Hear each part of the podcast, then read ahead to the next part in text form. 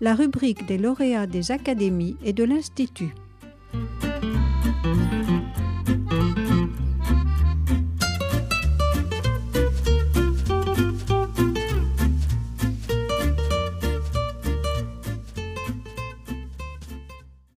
Eh bien, bonjour à tous les auditeurs. Je m'appelle Benoît Rousseau.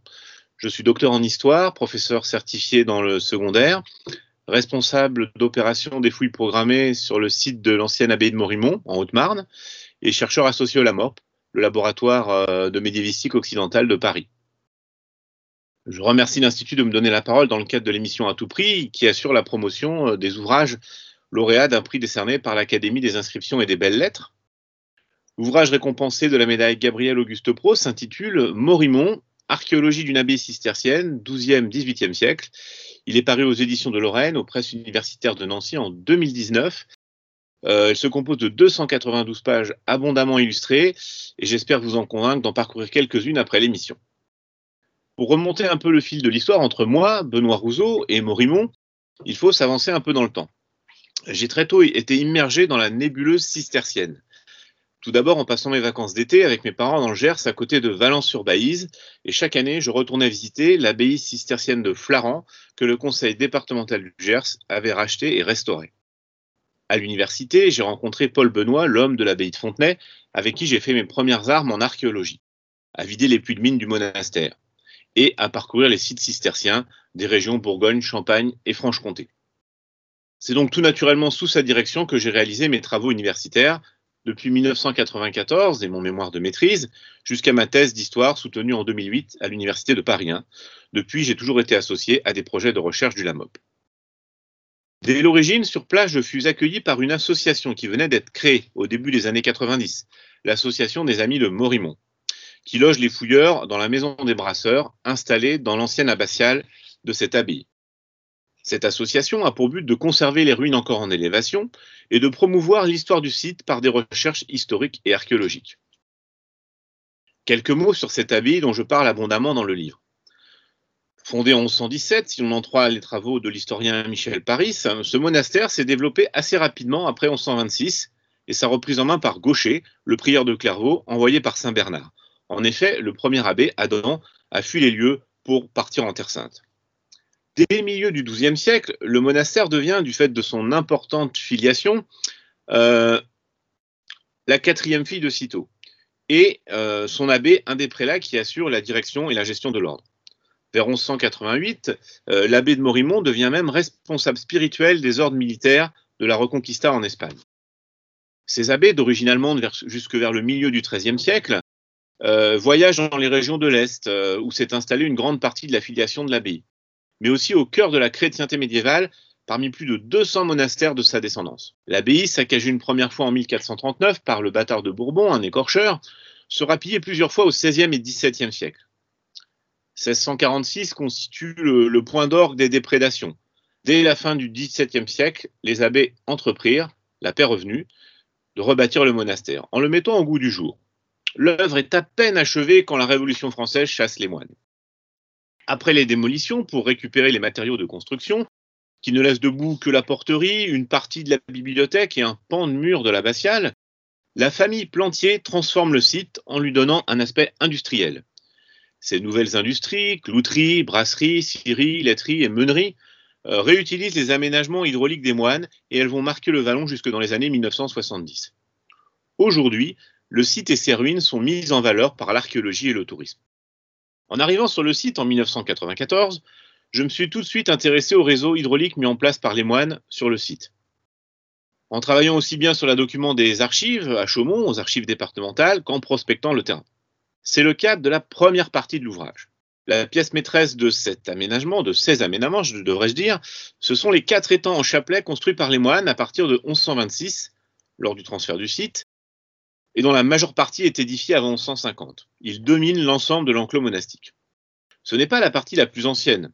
Fondée vers 1117 près d'un ermitage, nous dit la pancarte de fondation de l'abbaye, non loin de cet endroit, dans l'actuelle forêt domaniale, les moines avaient déjà construit une chaussée temps pour les besoins de la jeune communauté venue de l'abbaye Cîteaux. Le grand étang permet de créer une réserve d'eau gigantesque de plus de 8 mètres de haut. La chaussée fait 210 mètres de long. Et pour l'ensemble de ces travaux de construction, on a déplacé plus de 58 000 mètres cubes de terre et de roche. Cette réserve débouche ensuite dans un réseau souterrain qui canalise le ruisseau du Flambard dans l'enclos monastique. Ce réseau est hiérarchisé, c'est-à-dire qu'il y a une branche principale, voûtée en plein cintre, qui atteint par endroits 3 mètres 20 de large sur 1 mètre 80 de haut, euh, et dessus viennent se greffer une dizaine de collecteurs plus petits, d'un gabarit de 1 mètre sur 1 mètre. Ces branches drainent le sous-sol, les eaux de la nappe, mais récupèrent aussi les eaux de pluie. Les plus longues atteignent 200 mètres. Les fouilles menées sur place depuis 2003 ont montré aussi que chaque bâtiment est traversé par des drains de plus petite taille, qui assurent la gestion de l'eau au plus proche, pour éviter que les murs ne soient sapés par l'action de l'eau. De la même manière, toutes les sources qui sourdent sur le versant sud du vallon ont été captées par les moines et leurs eaux sont emmenées vers le lavabo claustral et les différents espaces du monastère. En aval, sur le cours d'eau du Flambard, redressés comme dans l'enclos, plusieurs roues hydrauliques sont installées sur des étangs qui alimentent des usines. L'énergie hydraulique a fait tourner des meules dans les moulins à blé et à huile, actionne des arbres à cames qui soulèvent les piles des foulons, euh, des scies et des moulins à temps. Au début des années 2000, euh, des prospections électriques ont permis de dessiner une carte d'anomalie du sous-sol qui montre que de nombreux vestiges s'étendent le long des collecteurs et ne semblent pas correspondre aux jolis plans du XVIIIe siècle à disposition des chercheurs.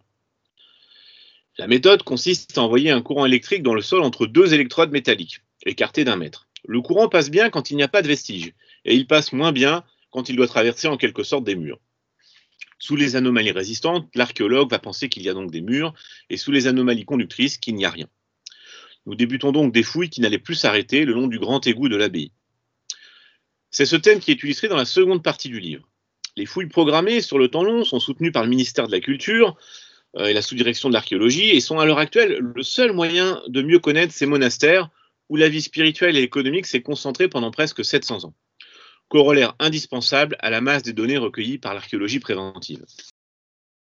La fouille a mis au jour progressivement, par des campagnes de 15 jours à 3 semaines l'été, un ensemble de bâtiments dont le plus ancien a une forme de L, de 35 mètres de long par 11 mètres de large. Au sud de cet ensemble, une galerie couverte permettait de circuler à l'abri des intempéries.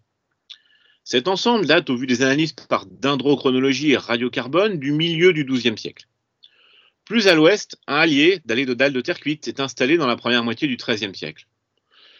Le groupe de bâtiments se prolonge aussi vers l'est par un ensemble bâti de plus de 60 mètres de long qui rejoint le carré claustral. L'humidité du vallon a permis de conserver des bois qui donnent effectivement de précieuses datations euh, à une dizaine d'années près. Nos investigations ont aussi porté, comme jadis Henri-Paul et sur les vestiges de l'église abbatiale, où, sans escaver le sol, nous avons eu recours à l'archéologie du bâti pour étudier ce monument, modèle de nombreuses abbatiales cisterciennes, édifiés en Europe centrale, Allemagne, Autriche, République tchèque et Pologne. Les vestiges en élévation, trois travées du collatéral nord, semblent avoir été édifiés en même temps que l'aile sud du cloître vers 1170-1180. Cette abbatiale, consacrée en 1253, a connu de multiples transformations, comme celle dont est témoin l'abbé Heidenrich, peu après 1200. Alors en visite à Valkenried, monastère allemand de sa filiation, il encourage le nouvel abbé du lieu à reconstruire l'abbatiale comme ce qu'il a fait à Morimont. Cela n'empêche pas cet abbé bâtisseur de faire quatre fois durant le printemps le voyage entre Rome et Capoue pour des négociations entre le pape et l'empereur. Morimont et son réseau de relations sont au cœur de la chrétienté médiévale. Durant ces périodes de vacances de l'abbé, euh, le monastère n'est pas abandonné. Il est sous la conduite du prieur et parmi les officiers, le célérier, le portier le frère hôtelier euh, veillent à ce que le monastère ne manque de rien et continue à pratiquer l'aumône. La fouille sur place bénéficie de conditions particulièrement favorables. Tout d'abord, un hébergement à proximité. Ensuite, une grande surface plane fauchée régulièrement. Depuis 2003, je fais appel à des étudiants qui viennent de différentes universités pour varier les approches du terrain par la diversité des formations qu'ils ont reçues. Une partie de ces fouilleurs revient chaque année grâce à l'intérêt scientifique qu'ils portent au site, mais aussi grâce à l'ambiance. Et quelle ambiance? C'est une ambiance particulière, propre à chaque chantier de fouille qui tient à une alchimie complexe, mise en œuvre par le responsable d'opération, certes, mais dont un point essentiel est lié à l'intendance, que mon épouse Isabelle supervise de la plus habile et économe des manières. Un soutien familial sans faille me permet de m'investir à 100% sur le site durant la fouille. C'est essentiel à la bonne marche des travaux archéologiques. Il me plaît de croire qu'une personne passée par le chantier de Morimont aura sa vie durant le respect et le goût de la protection du patrimoine. Les dix premières années de la fouille, nous avons eu les pieds dans l'eau, le collecteur principal de l'abbaye longeant le bâtiment excavé. Une motopompe exorait l'eau en permanence. Depuis 2016, la fouille a repris dans un terrain exposé en plein soleil et certains après-midi sont assez torrides. Conservés sur un maximum euh, d'un mètre vingt de hauteur, hors l'assise de fondation, les vestiges de la fouille permettent de se faire une idée assez précise des ensembles bâtis. Ils indiquent que dès l'origine, les moines blancs ont transformé l'espace en le cloisonnant. Euh, les pièces chauffées par des cheminées au rez-de-chaussée laissent à penser que l'on se trouve dans une hôtellerie monastique. Et ses appendices, bien évidemment. Une cuisine pour réchauffer les plats y est installée, et les rejets de faune de bœuf, de caprin, d'ovins, de cervidés, entre autres, témoignent de l'implantation à proximité d'une boucherie. Ces bâtiments de qualité sont faits avec les grès du rétien extrait du vallon du Flambard. Quelques éléments en calcaire sont venus de plus loin à partir du milieu du XIIIe siècle. La taille des blocs est assurée en partie par des marteaux taillants, et sur chaque bloc, des piles, une marque lapidaire témoigne des maîtres tailleurs qui a réalisé le moellon. La pièce principale du bâtiment possédait des arcs doubleaux, des croisées d'ogives et des arcs formerets, dont les moellons ont été retrouvés en fouille.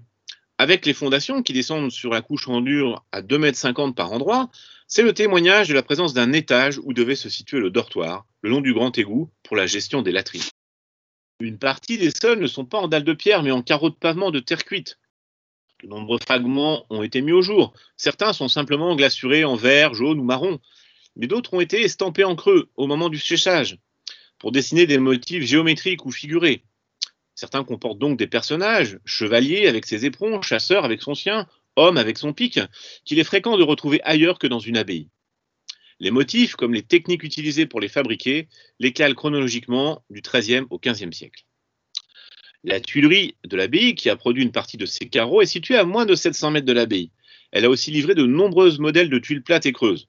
Certains des échantillons les plus anciens sont assez ostentatoires et dépassent les 50 cm de long, témoignage des anciennes couvertures des bâtiments et aussi de la technicité atteinte dans ces ateliers une partie de l'hôtellerie est sans doute déjà en place en 1154, quand, un an après la mort de Saint Bernard, 40 abbés de l'ordre se réunissent à Morimont pour l'élection du nouvel abbé, et sans doute la consécration de la première abbatiale évoquée par Hubert Flammarion.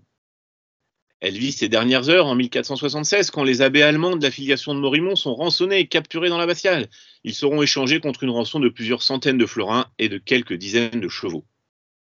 À l'époque moderne, Morimont est, avec la réforme, moins un lieu de passage pour la filiation allemande, car une bonne partie des monastères ont été sécularisés outre-Rhin.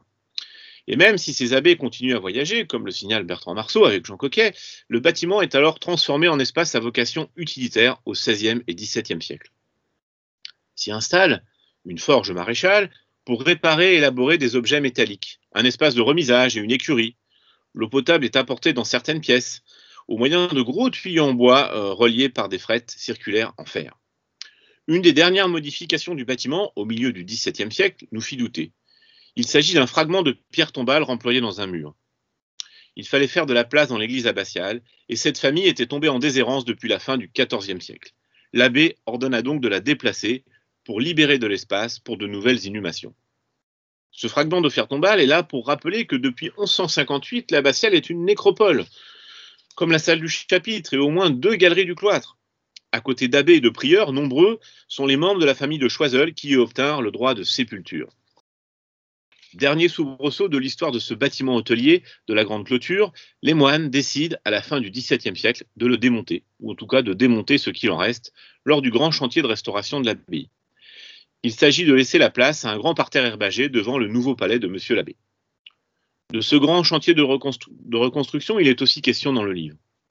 Il a laissé de nombreuses traces dans le paysage de l'enclos, comme la nouvelle façade de l'entrée de l'abbatiale surmontée de la bibliothèque, un magnifique miroir d'eau ou canal en U qui remplace sous le grand étang le grand vivier de l'époque médiévale, la porterie avec ses pavillons au toit à la mansarde, dont celui du nord est en train d'être restauré sous les auspices de l'architecte en chef, M. Bortolossi, et avec la ténacité de l'Association des Amis de Morimont, qui réunit le financement de la première tranche des travaux, à l'aide de donateurs privés, des collectivités territoriales et de l'État. La dernière partie de l'ouvrage se fait plus intime. Elle livre les objets du quotidien, perdus çà et là par les moines de cœur, les frères convers, les salariés de l'abbaye ou bien encore des hôtes de passage, et livrés par les unités stratigraphiques de la fouille. tombés du fond d'une poche percée pour les objets les plus petits, remaniés plusieurs fois et fragmentés à l'extrême par l'effet du comblement des espaces, ces artefacts renseignent bien des aspects de la culture matérielle d'une abbaye. Pour ne parler que de quelques pièces, je pense à ce stylet en os de moins de 10 cm qui est distribué aux moines quand ils entrent au monastère et qui lui sert à prendre des notes ou à tenir des comptabilités sur des tablettes de cire, mis au, jour, en 2018. Quelle que soit l'époque, Morimont est un lieu marqueur du fait religieux, que l'on y trouve une enseigne de pèlerinage du XIVe siècle en forme de coquille réalisée en plomb, ou bien des médailles mariales en bronze du XVIIe et XVIIIe siècle. De la même manière, je pense aux fragments de vaisselle à boire qui ont dû servir à l'hôtellerie, éléments de cruche ou de pichet, certains très décorés, avec des pastilles en forme de fleurs ou de fleurs de lys, témoignage vivant de l'accueil monastique. Que dire de ces nombreuses épingles en bronze ou en argent perdues avec des dés à dans le sol de la forge au XVIe siècle, qui témoignent de la présence de femmes dans l'enclos, qui devient une zone refuge au moment des saccages des guerres de Lorraine et de la guerre de 30 ans entre 1618 et 1648. On a aussi joué à l'abbaye de Morimont. Trois jeux de marelle ont été sortis de terre, dont une gravée sur une ardoise portative et deux gravés dans des dalles de terre cuite, disposées sur le sol du hallier, qui stocke et qui doit servir au fonctionnement de l'hôtellerie. On imagine deux personnes attendant les charrois y jouer pour passer le temps. Les monnaies féodales et royales sont aussi un atout pour caler chronologiquement les couches dans lesquelles elles ont été piégées. Avec les poids monétaires du XVe siècle identifiés, elles témoignent de la monétarisation des campagnes dès le XIIe siècle.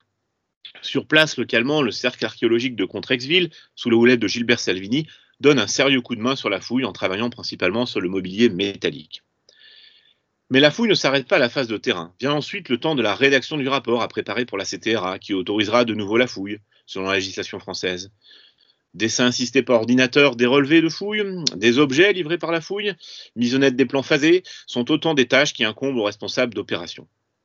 Mais le responsable d'opération doit aussi savoir euh, s'entourer de spécialistes pour toutes les études techniques, tous les échantillons pour datation sont envoyés dans des, laboratoires. La réalisation de bases de données, de SIG, de typologie permet de synthétiser la masse d'informations livrées par la fouille. Il convient dès lors inlassablement de rédiger des articles et de participer à des conférences ou colloques pour à la fois tenir la communauté scientifique informée des évolutions, mais aussi d'une manière tout aussi fondamentale de relayer ces découvertes auprès du grand public.